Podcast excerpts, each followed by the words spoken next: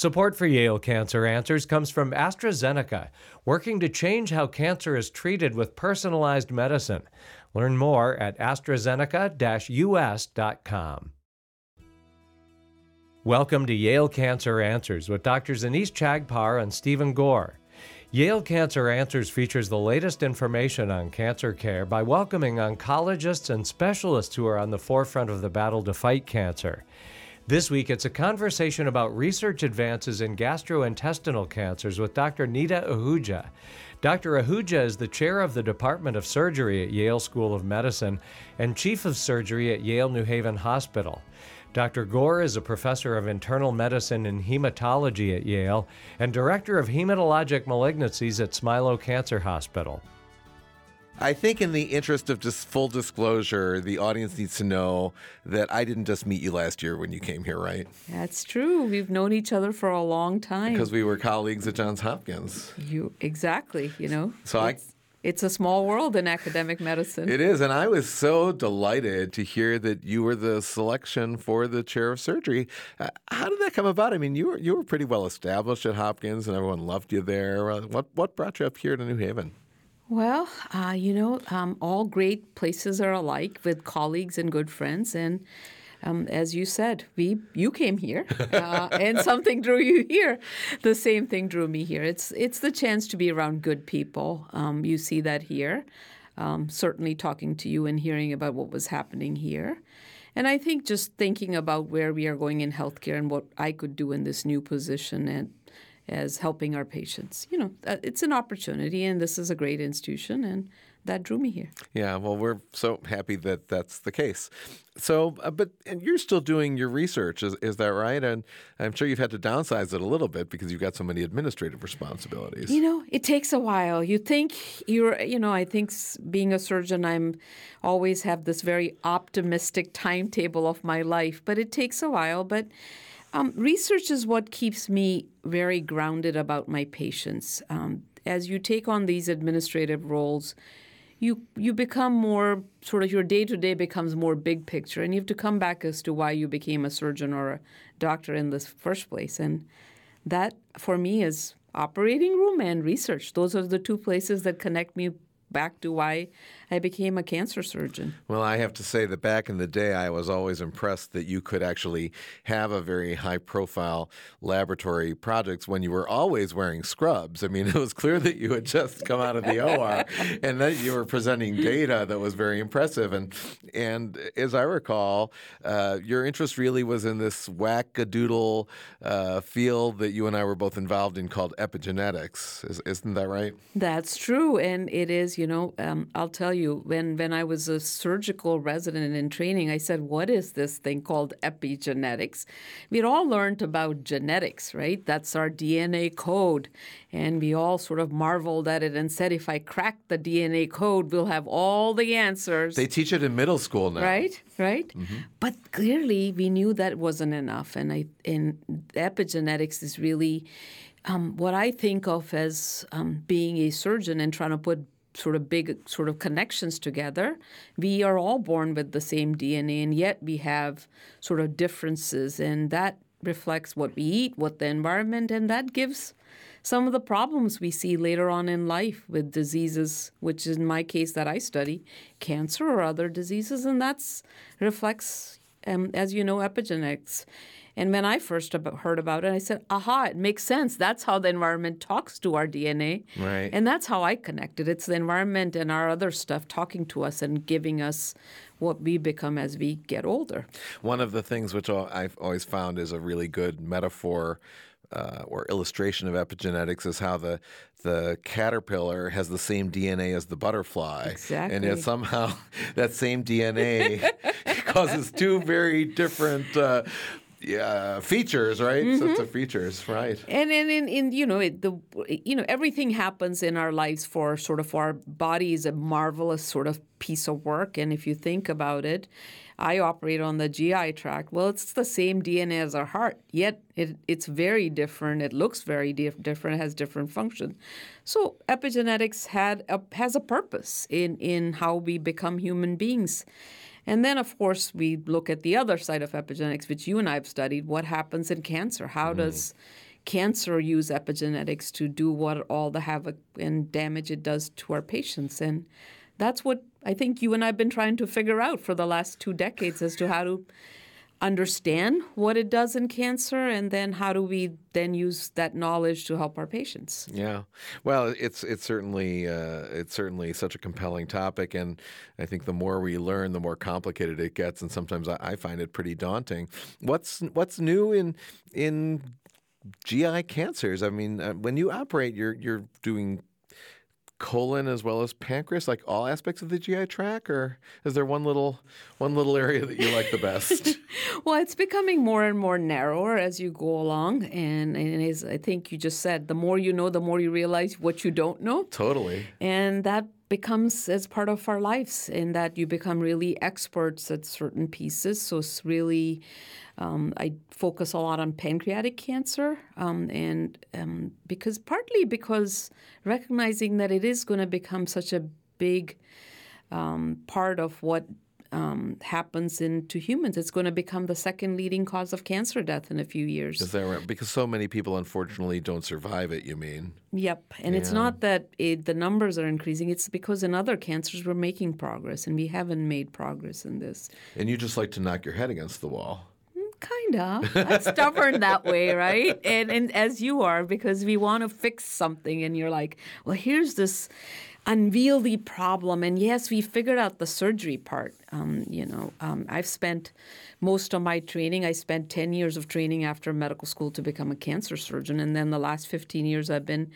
you know, perfecting the techniques, and you've perfected that, but as you just said, Steve, we still see that the patients are not doing living much longer. So we've got to think what can we bring to it by what we know about genetics and epigenetics and how do we take it so our patients are living longer? So it's it's a problem and i like problems and the harder they are the more challenging and, and, the more we can sort of say okay let's tackle this. So I, th- I think it's it's one part of why i did this you know and saying and then of course the surgery is technically sort of um, challenging. Very difficult surgery, right? pancreas surgery. Right. Takes so, all day, right? I mean, it takes several well, hours. At least that's what I used to be. It, I told you we had, we had learned something of the technical part, so it takes lo- shorter time. It's not seven hours. It's maybe now five hours. Oh, I was going to guess 12.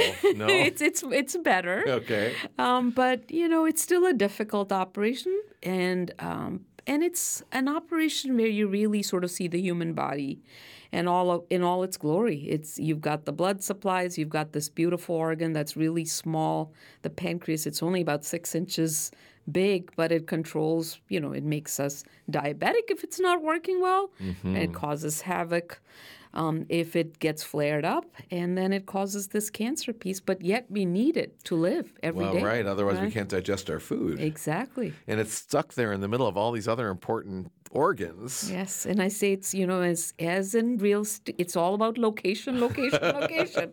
And I tell my patients the pancreas sits in prime real estate, uh, surrounded by everything. Right, it's surrounded by the liver and its drainage around all the important blood vessels and around our stomach. So it's wrapped and it's sitting. So it is this marvelous piece that you see the human anatomy, and then you really sort of put the pieces back together after you take the cancer out. But that's one of the reasons why many of the patients who develop pancreas cancer can't be operated can't be operated on, right? Because oftentimes, as I remember, uh, if it's not in a particular part of the pancreas, you may not find out about it until it's past the point of surgical benefit.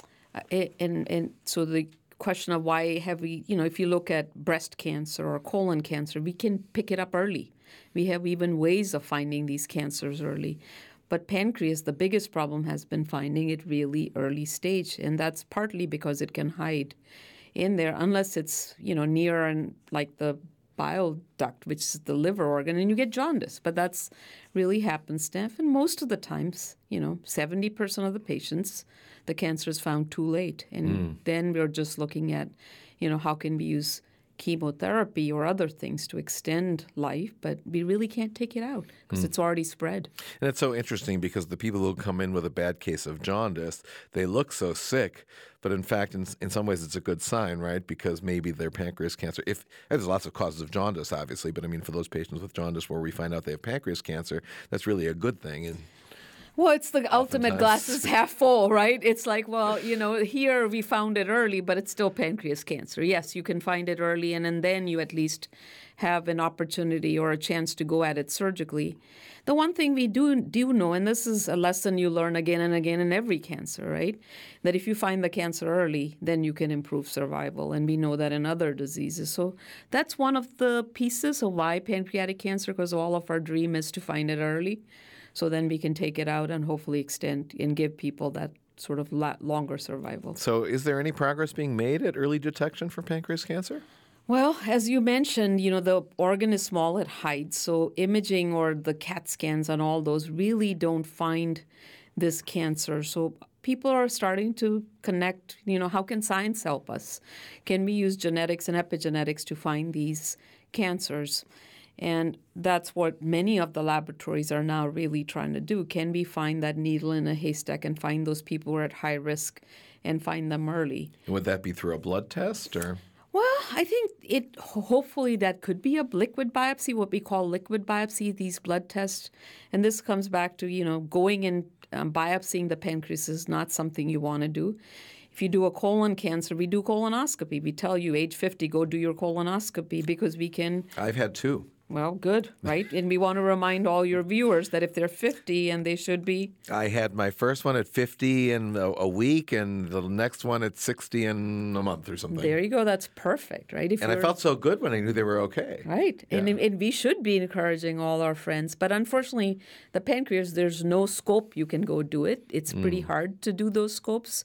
So the hope is that a liquid biopsy will allow us to find those people who are more at higher risk, and then we can come back with these fancy scopes to kind of do the next step. Mm-hmm. But this is not prime time yet. It's not prime time. I know many, you know, my lab is doing this, and other labs are trying to find a liquid biopsy solution. And certainly we have some um, interesting targets, but as you know from your own research, that it takes a long time from something that seems promising in the lab to then take it to a test on the market. Mm-hmm you know and and you know right now we have a test for colon cancer. And my before I got into pancreas cancer we were trying to develop a test for colon cancer. And it took a good 20 years. And that's an epigenetic test mm-hmm. using your stool DNA so that's the kind of hope that in the next decade we'll have a liquid biopsy for patients to sort of figure out who are the ones who are going to be high high risk and perhaps find that cancer early or even really the great success would be right before it becomes cancer. Right. Well, the stool test that you mentioned for uh, to detect uh, colon cancer early, uh, one of our colleagues uh, did the show with me a little while ago, and and the the take home I got from that was it's still preferred to do colonoscopy. Is that your thought as well, or or is the stool test really pretty good? Well, um, it depends what you're trying to do. As as you and I both know, that 50% patients still don't get a colonoscopy, right? So, yes, colonoscopy is preferred because you can not only see the problem, but you can take it out. So, mm-hmm. it's not only diagnostic, that means we can diagnose that polyp that will become a cancer, but it's therapeutic because you can remove the polyp. Yeah, that sounds great. Remove, so that sounds great. One test and you do both. But here's the problem. You know, you have to do a, the prep, and many people don't like doing it, and many people don't like taking a day off from work. So if we can get some more people and everybody to start doing some test, you know, the other 50% who never comes to colonoscopy, if they'll do the stool test, that's better. Got it. Well, this is uh, very exciting stuff, uh, Nita. Right now, we need to take a short break for a medical minute. Please stay tuned to learn more about advances in gastrointestinal cancers with Dr. Nita Ahuja. Support for Yale Cancer Answers comes from AstraZeneca, working to eliminate cancer as a cause of death. Learn more at AstraZeneca US.com. This is a medical minute about head and neck cancers. Although the percentage of oral and head and neck cancer patients in the United States is only about 5% of all diagnosed cancers, there are challenging side effects associated with these types of cancer and their treatment. Clinical trials are currently underway to test innovative new treatments for head and neck cancers. And in many cases, less radical surgeries are able to preserve nerves, arteries, and muscles in the neck, enabling patients to move, speak, breathe, and eat normally after surgery. More information is available at yalecancercenter.org. You're listening to Connecticut Public Radio. Welcome back to Yale Cancer Answers. This is Dr. Stephen Gore. I'm joined tonight by my guest, Dr. Nita Ahuja. We've been discussing gastrointestinal cancer research advances. Nita, you know, we, we've talked a little bit about epigenetics and how it really takes involves, I guess, translating the DNA code to different kinds of cells, and when it goes awry, um, it can help make a cancer a cell cancerous, for example. And certainly, uh, I know uh, in, in, my field of leukemia, we have a couple approved drugs that we would at least we know in the laboratory they work through epigenetic ways. Whether that's true clinically or not, I think we're still not sure after 20 years of research. So, have any epigenetic kind of drugs or treatments proven promising in any of the cancers you treat? So, you know, your field actually has a few drugs that have been yeah. that act epigenetically um, and have shown some benefit. Um, and whether you know, and then the next part is how they work. But you know, in in, in sort of more common cancers, such as the solid tumors, um, which being colon cancer, which is very common. Yeah. These drugs have been tested in the laboratory, and of course, they show they seem to work in the laboratory. But then of course, as you and I both know, when we take it to clinical trials, that becomes challenging, and that is multitude of reasons. We come in at very advanced stages of patients, and these drugs have to work quickly to show some benefit. These drugs still are very old compounds that we're bringing out, and the newer generation drugs are just being tested, mm-hmm. often in the liquid tumors that you work on. So clearly, um, you know, we've been I've been working in this um, big consortium, the Stand Up to Cancer network, for the last seven or eight years, in trying to see how can we take these epigenetic compounds and use them for these solid cancers like colon cancer, lung cancer, breast cancer. And clearly, we're still learning. Um, we know we can use these drugs in solid tumors, and occasionally you'll even see some patients who respond, but it's not a home run. Mm. We know that clearly these are not home run. And by using them by themselves, these drugs, as I mentioned, have a very short window of action in the body. They get rapidly sort of removed from the body. So, how long do they last? We know may not be. And as we use them in stronger doses, they have lots of effects, and then you can't use them. Mm. So there's a little bit of sort of, you know, the technology has to catch up, and I know many companies are working at it. Hopefully, those better drugs are coming and will sort of continue on. But in the current time, the other part that has changed is our understanding of how we use these precision targets. You know, if we say that one, the drugs should become more precise. And then the second part is you still need to combine them with maybe our more traditional drugs we've used, like chemotherapy. Colon cancer, as you know, Steve, by the time we do clinical trials, these patients have a lot of disease burden. Yeah.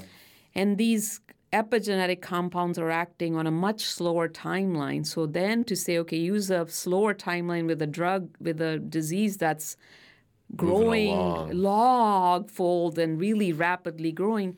So you really our thinking has gone that we really need to kind of combine these slower acting drugs with something that could come in and kind of a two punch, you know, the first punch one, of two. the mm-hmm. one two punch. So use your chemotherapeutic drug along with this epigenetic drug. So the stand up has just finished a trial in colon cancer. I think we just finished the last patient accrual on chemo resistance as we know that in colon cancer, which is a very common cancer, we've got some drugs that have shown really nice responses, but unfortunately, patients develop resistance to these chemotherapeutic drugs. And what we're trying to see is can we make that cancer sensitive again to these compounds? So, so these using these epigenetic compounds to what we call reprogram the cancer cells to make them sensitive again to these. Can we take the drugs we got and use them for a longer time? So that trial is continuing right now, and we'll see what that shows you hopefully in the next couple of years we'll have an answer, or ne- next year, I hope. And then alongside the other exciting pieces taking, and there was some nice data on one of our big cancer research meetings recently. Can we take solid tumors that are where the immune system is very cold, You know, one of the nicest successes has been is in immunotherapy in lung cancer, where we can now use immune therapies and really Sure. show these remarkable responses.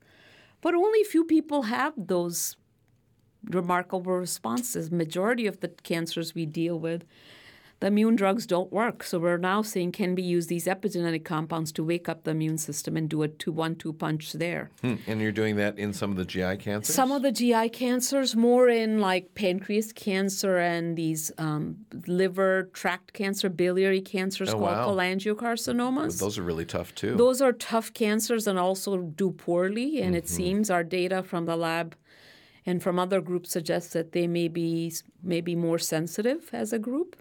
So those are some of the more sort of um, short-term things we're hoping we can take this and learn from them. Mm-hmm.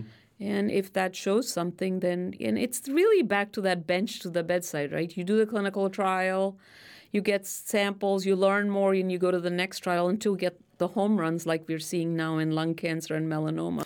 Well, I remember back in the day, not so long ago, at our old place in Baltimore, um, there was a, a couple of anecdotal cases of lung cancer that got this kind of treatment, and and then they got some immune treatments, and it was really spectacular responses that didn't seem like it could just be one or the other. Have you had any on these new trials? You, had, you know, something like that will keep you going and motivated for some time when you see somebody do so well. Were you have any um, any of those kind of glimmers coming through? They are. So the colon trial I mentioned, the chemo resistance trial, we did a first initial trial, which is called the phase one. Right. Which for your audience is really where you test a new compound and make sure it's safe. Yeah. And we had a, some spectacular responses in that initial trial. And then have just finished the larger trial to see if what we are seeing is going to hold up. Right, but there was there was enough that you saw that made you think, "Wow, th- this could really be a ticket for some patients." Anyway, for some patients. And the same in, in the immune drugs, as you mentioned, we had seen this is what comes out of being in places, you know, where you sort of all these groups are working together and say, aha, I have an aha moment. Is can that be a really a take thing. into thing? Is this the real next big deal? And we noticed that in our lung cancer patients, right? They were on immunotherapy and they had these long responses. In these what we call durable responses where people were living five or seven years and in April, I was at AACR, which is the big cancer Big research cancer meeting. Mhm. and they were presenting a trial on again on now on um, melanoma on these durable responses with epigenetic compounds, um, with not our group but another group that was showing this. That's So- the the formerly really bad kind of skin cancer, Exactly. which sometimes is doing very well now. But now we're seeing that yes, the immune therapy works, but if you combine it in this one-two punch, maybe it'll work even better and really people can just have these long, long responses. So again, still too early for us to say, hey, this is the next big thing, but it's certainly these aha moments that are making us keeping us all interested in this arena. Hmm. Well, we've recently done a show uh, about this new immune therapy that uses T cells that they call CAR T, and one of my our colleagues here was describing a research trial where they're using antibodies with these CAR Ts to even attack things like stomach cancer Mm-hmm. and breast cancer. Anything coming down that way in pancreas or colon that you know of? Not in pancreas, as you know, this is probably the toughest, toughest. Well, that's why I'm that's why I'm grasping. I'm reaching out there. I know, and, and as you know, many many groups have tried to tackle it, and and and I think you know pancreas cancer almost sits in this immune privileged area, mm-hmm. and it is a tough, tough. Can't get the immune cells in there. Can't get the immune cells in. As you know, this has a very sort of strong, what we call a desmoplastic reaction around it. That means like really scar A lot of scar tissue is, is the easy way to say it. So I, I do think it's not where we're seeing, but gastric cancer or, or stomach cancer is something that is now, you know, we used to kind of say maybe even not the so long old days, but even five years ago saying, you know, hey, stomach cancer is a bad cancer, but now we're starting Getting to learn better. so much Yeah. about it. So it is. It's a nice, it's a good time to be in science and, and being in this area. We're seeing lots of our old assumptions changing. That's great. So so here you are, clearly ever as enthusiastic about the progress and your surgery and all that. And now you're running a department, so now you've got like all these kids, right? You know, or Yes. colleagues who are your Yes. kids, right? So how, how does that feel? I mean, because all of a sudden, sort of anybody's, I would imagine anybody's success sort of reflects on you, just like one's kids reflect on the parents. I mean, is that how it feels to you, or? Oh, it absolutely does. But it's such a special feeling, right? Just imagine when your your child toddles for the first Oh, time and then they run. And that's like watching your faculty in your department the first time they make something and then they give in the big award or they figure out a new treatment and they do a robotic valve surgery for heart and you're just so excited for them. Because at the end of the day you and i both know that if you're going to sort of do things everyone should be around you should be doing this. It's the teams that kind of put all the pieces and you can only do something in your particular area. But what you want to do is get that enthusiasm around your department about what science has to offer what our patients can teach us what are the next big things in quality. And i think that is truly just so powerful and so engaging that I truly love that piece of my life better than my own research I, sometimes. I, you know, I feel the same way, and you know, just from a sort of legacy perspective, if you will, you know, I'm going to retire one of these days, not anytime very soon, but one of these days, I think I'd like to do that, and um, you know, and and so uh, I find that you know what I develop or hope to imbue into trainees and junior faculty and students. I mean, they're going to carry on. I, I think about our former colleague, yours and mine, uh, Dr. Walsh, who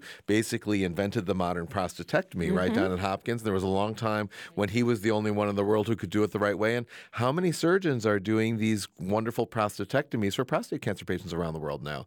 Huge numbers, right? And I, I think you just put your finger on what, what we do in healthcare. Healthcare touches all of us. It, we will all need it. And one of the things, as you start to get, a, you know, sort of say, shall we say, more experienced, and you start to see retirement, you want to make sure that the next generation has that same desire to figure these big problems, you know, whatever the next problem will be, that someone's going to be excited about tackling it.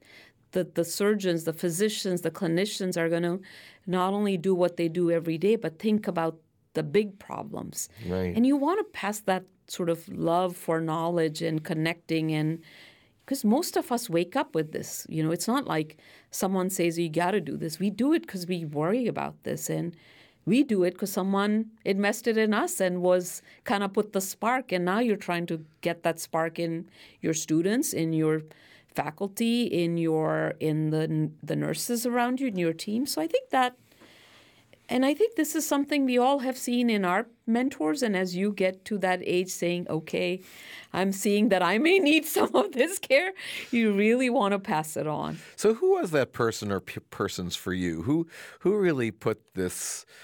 Made you think, "Wow, I'd like to be like that," or "I could do something like that," or "If only I could do." Well, is there one or two people like that for you? You know, it, it often is. It's how funny, how, why did I become a surgeon? Yeah. Why did you? It, there were no surgeons. I went to medical school at Duke University at a time when there were no women surgeons in that department. well, there weren't many women surgeons. they were not anyway, right? Anywhere at that time, but there were none. There was no role model. And I was thinking back about this recently, and it was a the chief of OBGYN was a surgeon who just took me under his wing, and he was just a big picture thinker. And he was kind to me. He thought I could do this. And that belief and that confidence really made me believe I could do surgery. And then it was a breast cancer surgeon who had a lab. Uh, Duke University made you do one year as part of medical school in the research laboratory. And you know, I often pick things with people who are nice, and this guy was a nice surgeon. Amazing. it was he was you know it's like you know there was still a lot of surgeons have to be mean and we were all afraid of surgery. And Dirk Iglehart was a breast surgeon so i had to my family is not physicians. My mom is a teacher my dad is an accountant. And i didn't know anything about medicine. I was this wide-eyed kid at duke and they said go pick a lab. And i'm like well i heard this guy seemed like a nice person. He gave a talk on breast cancer and how vitamin A retinoids. Vitamin A can change these. I was just hooked. I was like starstruck. And I said, Oh, he's a nice person and he's doing this cool stuff. So I went and worked in his lab and it just kind of connected the pieces. Dr. Nita Ahuja is the chair of the Department of Surgery at Yale School of Medicine and chief of surgery at Yale New Haven Hospital. If you have questions, the address is canceranswers at yale.edu, and past editions of the program are available in audio and written form at yalecancercenter.org. We hope you'll join us next week to learn more about the fight against cancer here on Connecticut Public Radio.